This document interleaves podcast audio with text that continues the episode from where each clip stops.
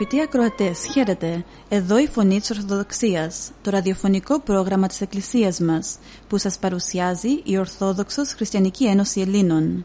Στο πρόγραμμά μας θα ακούσετε διδαχές από την Αγία Γραφή, σκέψεις από πατερικά κείμενα, βίος Αγίων, επίκαιρα θέματα, ειδήσεις και ανακοινώσεις, καθώς επίσης ύμνους και τραγούδια. Dear friends, welcome to another edition of the Voice of Orthodoxy, the radio program of our church. This program is brought to you by the Greek Orthodox Christian Society. Our program contains interesting thoughts from the Bible and the Fathers of our Church, lives of saints, current issues, hymns and Christian songs.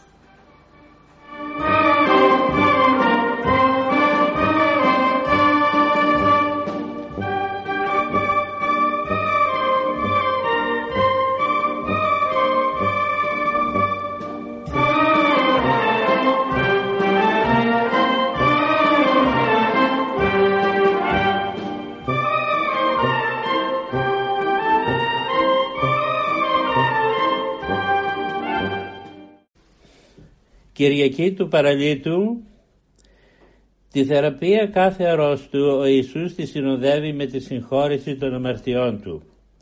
Γιατί γνωρίζει καλύτερα από κάθε άλλον ότι στην τελική ανάλυση κάθε ανθρώπινος πόνος, κάθε αγωνία, κάθε δυστυχία, ασθένεια, δοκιμασία, ακόμη και αυτός ο θάνατος έχουν αιτία τους την αμαρτία.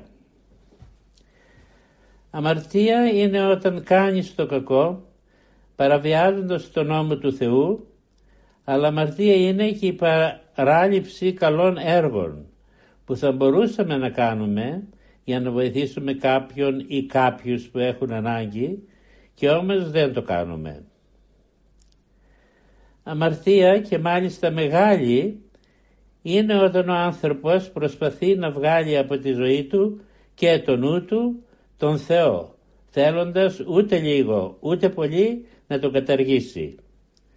Τέτοιοι είναι οι άθεοι, που η αθεία τους είναι χωρίς βάση, χωρίς αποδείξεις και χωρίς έννοια και όμως αγωνίζονται να μεταδώσουν την τρέλα της αθείας και στους άλλους. Αμαρτία σημαίνει αποτυχία. Βγαίνει από το αρχαίο ελληνικό ρήμα αμάρτο που σημαίνει αποτυχαίνω, κάνω λάθος. Όποιος αμαρτάνει αποτυχαίνει να κάνει το θέλημα του Θεού. Οι Αθηναίοι έβγαλαν το Θεμιστοκλή από στρατηγό διότι ήμερτεν περί την μάχην. Απέτυχε στη μάχη, έχασε τη μάχη. Έτσι η αμαρτία κρυφά ή φανερά, σταθερά ή με αμφιτεραντεύσεις, συνειδητά ή υποσυνείδητα, η αμαρτία οδηγεί πρώτα στην καταστροφή της ψυχής και ύστερα και του σώματος.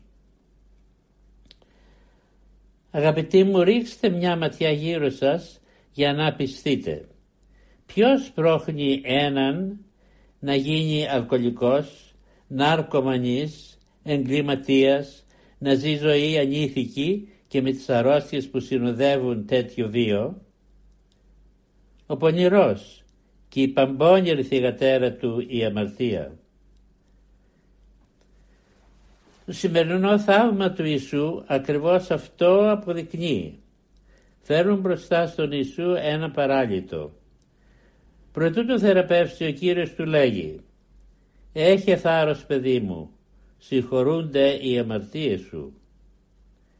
Τον μιλά έτσι ο Ιησούς γιατί ο παράλυτος με τον να δεχθεί να τον φέρουν στον Ιησού δημόσια μπροστά στον κόσμο δείχνει και ομολογεί ότι μετανοεί. Δείχνει ότι δεν είναι μόνο άρρωστος αλλά είναι συγχρόνως και ένας αμαρτωλός.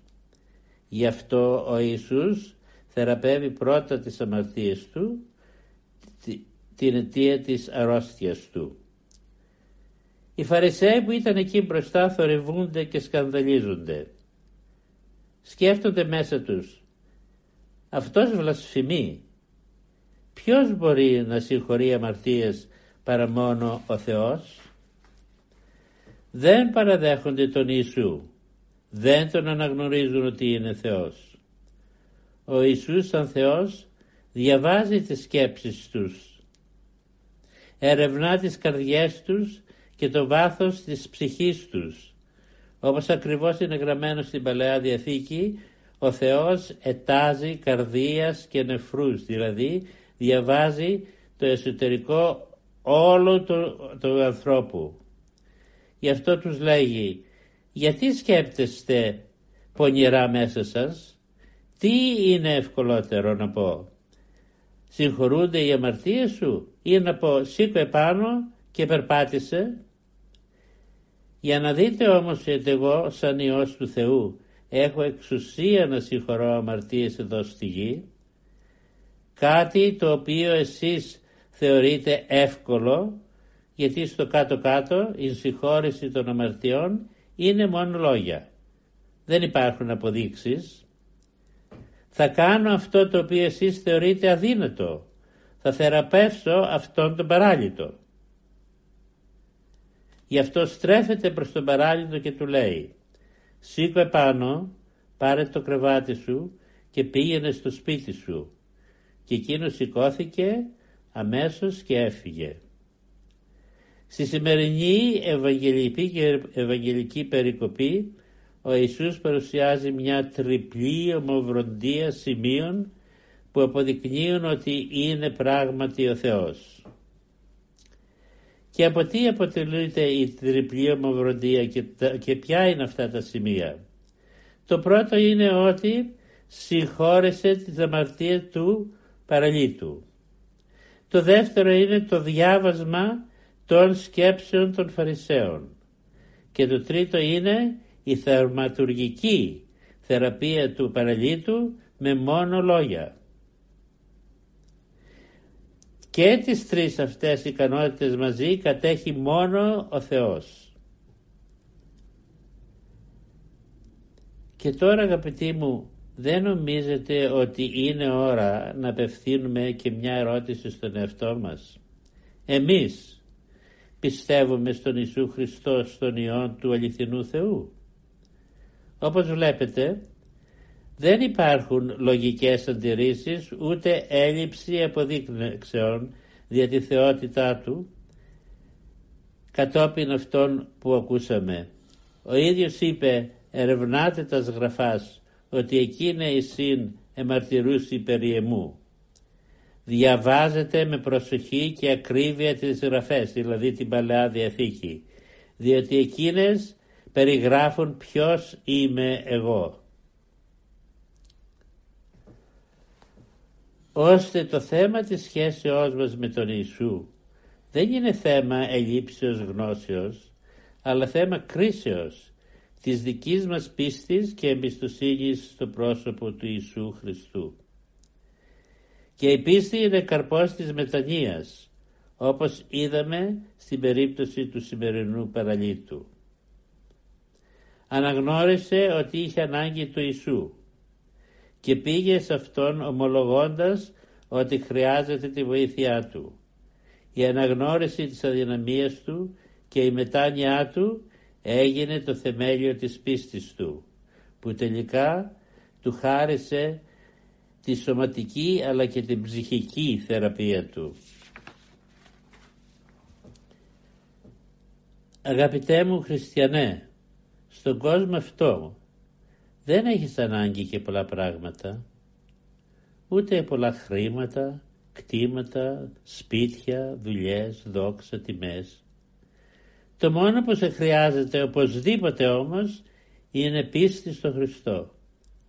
Όχι όμως μια πίστη μόνο γνώση και τίποτα περισσότερο, αλλά μια πίστη που θα πιστέψεις ότι ο Χριστός είναι ο σωτήρας σου, αυτός που πήρε πάνω του τις δικές σου αμαρτίες και τις συγχώρησε. Απομένει όμως στο μέρος σου, από μέρος σου, η μεγάλη απόφαση να ζήσεις την υπόλοιπη ζωή σου σύμφωνα με το θέλημά Του. Θα το πετύχεις αυτό όταν αναγνωρίσεις την αδυναμία σου, την αμαρτωλότητά σου και αποφασίσεις να ζεις πια το μυστήριο της μετανοίας που σου προσφέρει η αγάπη του Χριστού διαμέσων της Εκκλησίας Του. Τότε θα ειρηνεύσεις, θα πάψουν οι αγωνίες σου και θα θεραπευθείς όπως ο παράλυτος της σημερινής περικοπής του Ιερού Ευαγγελίου. Την σπουδή σου την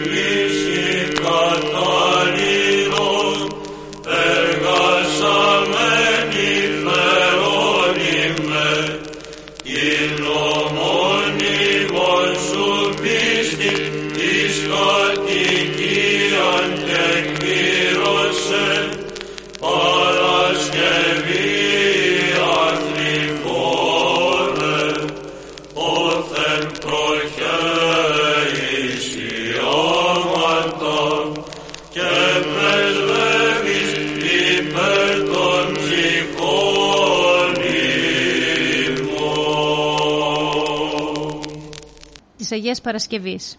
Της 26 Ιουλίου η Εκκλησία μας γιορτάζει τη μνήμη της Αγίας Παρασκευής. Στο πρόγραμμά μας σήμερα θα αφιερώσουμε μερικές σκέψεις από τη ζωή της. Η Αγία Παρασκευή γεννήθηκε στη Ρώμη όταν αυτοκράτορας ήταν ο Αντωνίνος 138-160 μετά Χριστόν. Ήταν κόρη του Αγάθωνα και της Πολιτείας. Χριστιανοί και οι δύο. Ανέθρεψαν την κόρη τους εν παιδεία και νουθεσία Κυρίου διότι δεν είχαν παιδιά και ευχήθηκαν αν αποκτήσουν να το αφιερώσουν στο Θεό. Πράγματι ο Θεός τους χάρισε παιδί και γεννήθηκε η μέρα Παρασκευή. Και επειδή ήταν κόρη έδωσαν το όνομα της ημέρας αυτής. Μετά τον θάνατο των γονέων της η Παρασκευή μοίρασε τα υπάρχοντά της στους φτωχούς και αυτή, εμπνεόμενη από θερμή αγάπη προς τον Χριστό, γύριζε στη Ρώμη και τα χωριά κηρύττοντας το Ευαγγέλιο. Η δράση της όμως προκάλεσε τον ειδωλολάτρη βασιλιά Αντωνίνο, ο οποίος αφού τη συνέλαβε, της υποσχέθηκε ότι θα έχει πολλά επίγεια αγαθά και απολαύσεις, αν θυσιάσει στους θεούς. Τότε η Αγία ορθά κοφτά απάντησε με τα λόγια του προφήτη Ιερεμία. «Θεοί οι των ουρανών και τη γην ούκ επίησαν, αποστόστησαν εκ της γης». Δηλαδή θεοί που δεν δημιουργήθηκαν, που δεν δημιούργησαν τον ουρανό και τη γη, ας χαθούν από το πρόσωπο της γης. Τότε ο Αντωνίνος διέταξε και την έβαλαν σε ένα λέβητα με καυτό λάδι και πίσα. Επειδή όμως είδε την Αγία άθικτη, ράντισε το πρόσωπό του με το υγρό αυτό για να δοκιμάσει αν πραγματικά ήταν καυτό και αμέσως τυφλώθηκε. Αλλά η Αγία με προσευχή έδωσε στον Αντωνίνο το φως του με αποτέλεσμα να πιστέψει στο Χριστό. Αργότερα η Αγία Παρασκευή αξιώθηκε μαρτυρικού θανάτου με αποκεφαλισμό.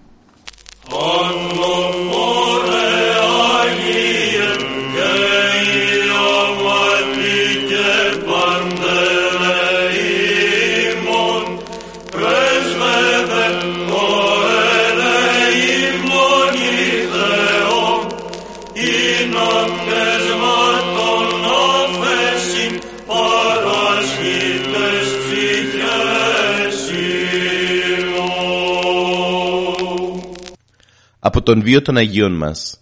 Στις 27 Ιουλίου η Εκκλησία μας τιμά τη μνήμη του Αγίου Παντελεήμων. Στο πρόγραμμά μας σήμερα θα αφιερώσουμε λίγες σκέψεις για αυτή την εορτή. Ο Άγιος Παντελεήμων έζησε στα χρόνια του αυτοκράτορα Διοκλητιανού και καταγόταν από την Οικομίδια.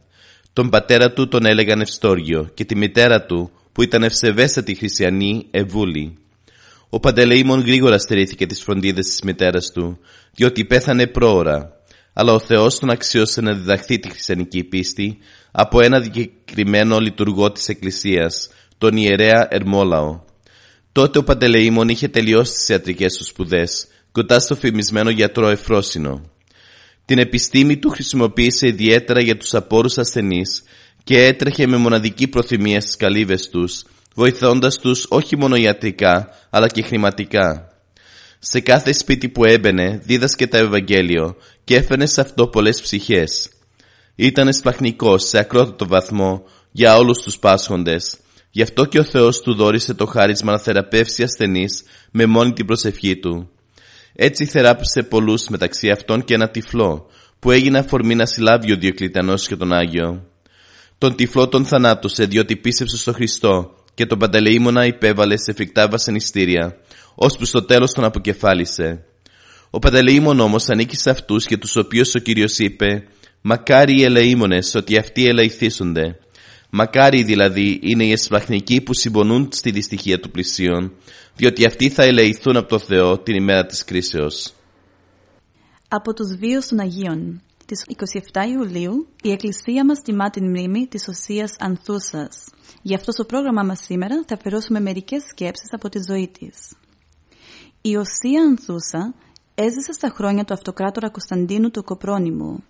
Οι γονείς της, Στρατήγιος και Φευρονία, διακρίνονταν για την ευσέβειά τους και με όμοιο τρόπο ανέθρεψαν και τη θυγατέρα τους. Αυτή, παρόλες τις προτάσεις για γάμο, η θέλησή της εκδηλώθηκε από την αρχή σταθερά. Και όταν πέθαναν οι γονείς της, η Ανθούσα δεν μετέβαλε την απόφασή της. Έμεινε παρθένος και αφιέρωσε την περιουσία της σε φιλανθρωπικούς και ιερούς σκοπούς. Στην Ανθούσα οφείλεται η ανέργεση δύο μονών. Αυτή του Μαντινέου με ναό αφιερωμένο στην Αγία Άννα και αυτή των Αγίων Αποστόλων που χρησιμοποιήθηκε σαν γυναικεία μονή. Όταν από τον αυτοκράτορα Κωνσταντίνο Κοπρόνιμο διατάχτηκε σκληρός διωγμός κατά των Αγίων εικόνων και των υποστηρικτών τους, το μοναστήρι της Οσίας Ανθούσας υπήρξε από τα πιο ένθερμα κέντρα της Ορθοδοξίας. Γι' αυτό και η Οσία στην αρχή βασανίστηκε αλλά όταν προέβλεψε ότι η άρρωστη βασίλισσα θα διέφευγε το θάνατο και θα γεννούσε δίδυμα, τότε αγαπήθηκε πολύ από αυτήν και υποστήριξε ποικιλοτρόπου στο μοναστήρι της Οσίας Ανθούσας. Η πιο αδιατάρακτη πλέον έπειτα πέθανε ειρηνικά.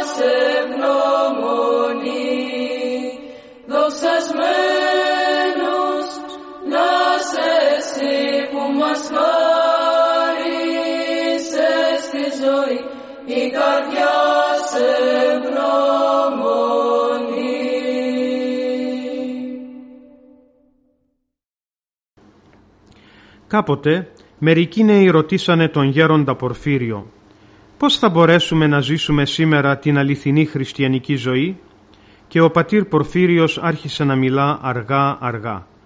Πολλοί λένε ότι η χριστιανική ζωή είναι δυσάρεστη και δύσκολη. Εγώ λέω ότι είναι ευχάριστη και εύκολη, αλλά απαιτεί δύο προϋποθέσεις. Ταπείνωση και αγάπη. Τα παιδιά που πολλά από αυτά κρατούσαν σημειώσεις ρώτησαν Πώς θα μπορέσουμε, γέροντα, να αποκτήσουμε ταπείνωση και αγάπη; Τότε ο γέροντας απάντησε εμπαραβολές με εκείνη την αμίμητη αφηγηματική του χάρη. Θα σας πω, παιδιά, μια ιστορία. Ήταν κάποτε μια βοσκοπούλα που ζούσε στο βουνό και έβοσκε πρόβατα. Όλη την ημέρα κοπίαζε να βοσκήσει καλά τα πρόβατα, να τα ποτίσει, να τα φυλάξει από τα γρήμια και το βράδυ να τα φέρει πίσω στο μαντρί να τα αρμέξει και να τα τακτοποιήσει. Και όταν προχωρούσε η νύχτα και οι γονείς της κοιμόνταν, αυτή, αν και κατάκοπη, πηδούσε κρυφά το φράχτη του μαντριού και έτρεχε μέσα στο σκοτάδι, ανάμεσα από βράχια, από αγκάθια και έφτανε στην αντικρινή ράχη για να συναντήσει ένα βοσκόπουλο που αγαπούσε. Και όταν το συναντούσε ήταν πολύ χαρούμενη παρά τους σκόπους και τις θυσίες της. Και μάλιστα επειδή η συνάντηση με τον αγαπητικό της της κόστιζε κόπους και θυσίες, ήταν πιο χαρούμενη. Να με συμπαθάτε που καλόγερος εγώ σας μιλώ για αγαπητικούς, αλλά το κάνω για να με καταλάβετε καλύτερα τι θέλω να πω. Έτσι και η ψυχή πρέπει να έχει τον αγαπητικό της, το Χριστό, για να είναι ευχαριστημένη, όπως και η Βοσκοπούλα που ερωτεύθηκε το Βοσκόπουλο. Και τι είναι οι ανθρώπινοι έρωτες μπροστά στο θείο έρωτα, περαστική και απατηλή, ενώ ο θείος έρωτας είναι αιώνιος και αληθινός. Η ψυχή που είναι ερωτευμένη με τον Χριστό είναι πάντα χαρούμενη και ευτυχισμένη, οτιδήποτε κι αν της συμβεί, όσους σκόπους και θυσίες κι αν της κοστίσει ο θείος ερωτάς της. Και μάλιστα όσο πιο πολύ κοπιάζει και θυσιάζεται χάριν του αγαπημένου της Χριστού, τόσο πιο πολύ ευτυχισμένη αισθάνεται. Η ψυχή ερωτεύεται τον Χριστό όταν γνωρίζει και εφαρμόζει τις εντολές Του. Όταν η ψυχή ερωτευθεί τον Χριστό, αγαπά και τους ανθρώπους, δεν μπορεί να τους μισήσει. Στην ψυχή που είναι ερωτευμένη με τον Χριστό, δεν μπορεί να μπει ο διάβολος. Όπως τώρα σε αυτή την αίθουσα που βρισκόμαστε. Ας πούμε ότι είμαστε όλοι καλοί. Αν κάποια στιγμή εμφανιστούν στην πόρτα μερικοί κακοί άνθρωποι και θελήσουν να μπουν μέσα, δεν θα μπορέσουν γιατί η αίθουσα είναι γεμάτη από μας. Έτσι και στην ψυχή που όλος ο χώρος της είναι κατηλημένος από το Χριστό δεν μπορεί να μπει και να κατοικήσει ο διάβολος όσο και αν προσπαθήσει διότι δεν χωράει, δεν υπάρχει καινή θέση για αυτόν. Με αυτόν τον τρόπο θα μπορέσουμε να ζήσουμε την αληθινή χριστιανική ζωή. Υπεραγία Θεότο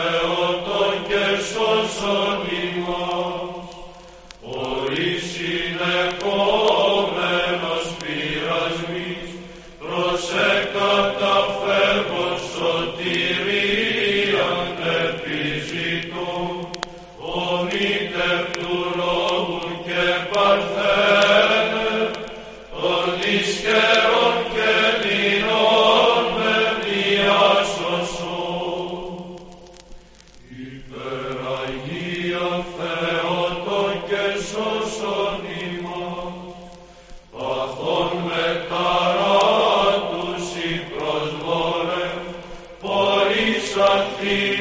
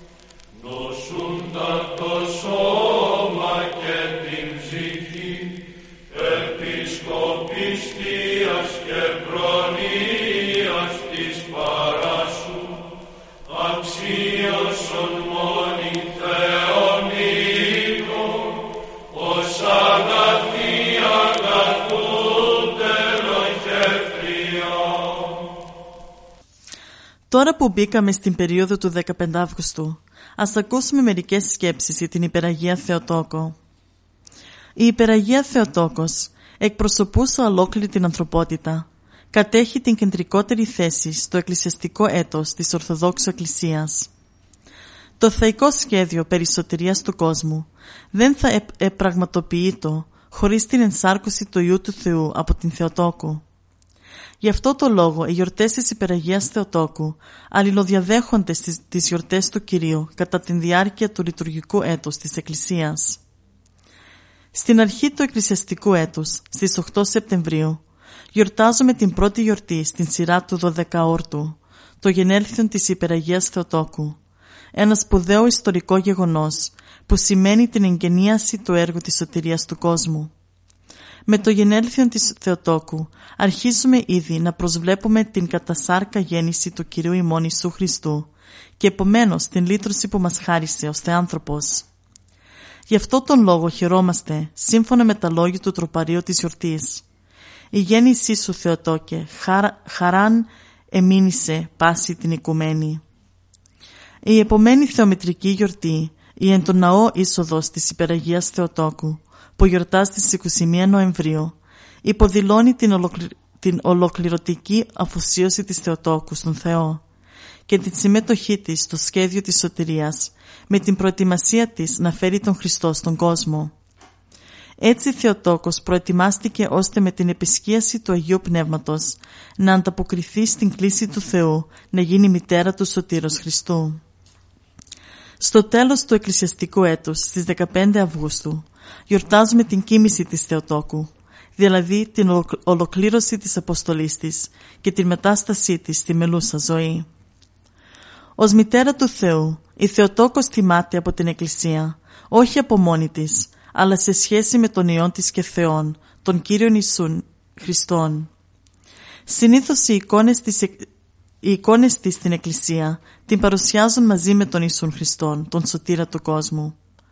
Η Θεοτόκος μας εκπροσωπείς στο σχέδιο της σωτηρίας, που πραγματοποιήθηκε με την πίστη της και την συγκατάθεσή της στον θέλημα του Θεού.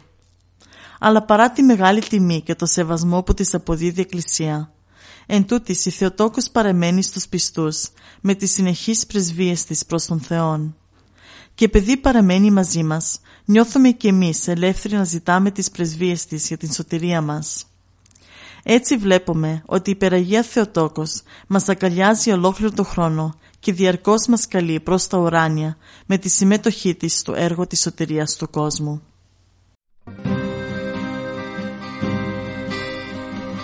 στο ξέφωτο με την αυγή για την οδή μου την πιο εκλεκτή μικρό παιδί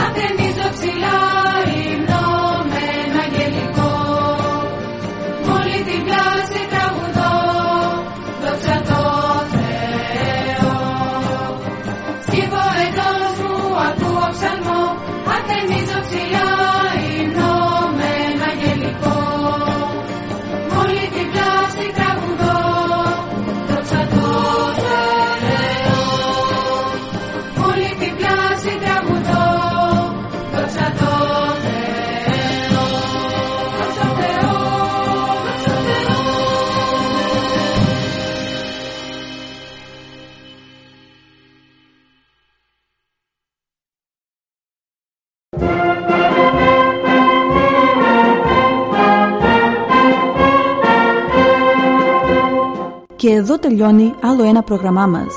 Θα είμαστε πάλι μαζί σας την επόμενη εβδομάδα. Αγαπητοί μας ακροατές, ο Θεός μαζί σας. Χαίρετε. And here we end another of our programs. We will be with you again next week. May the Lord be with you always.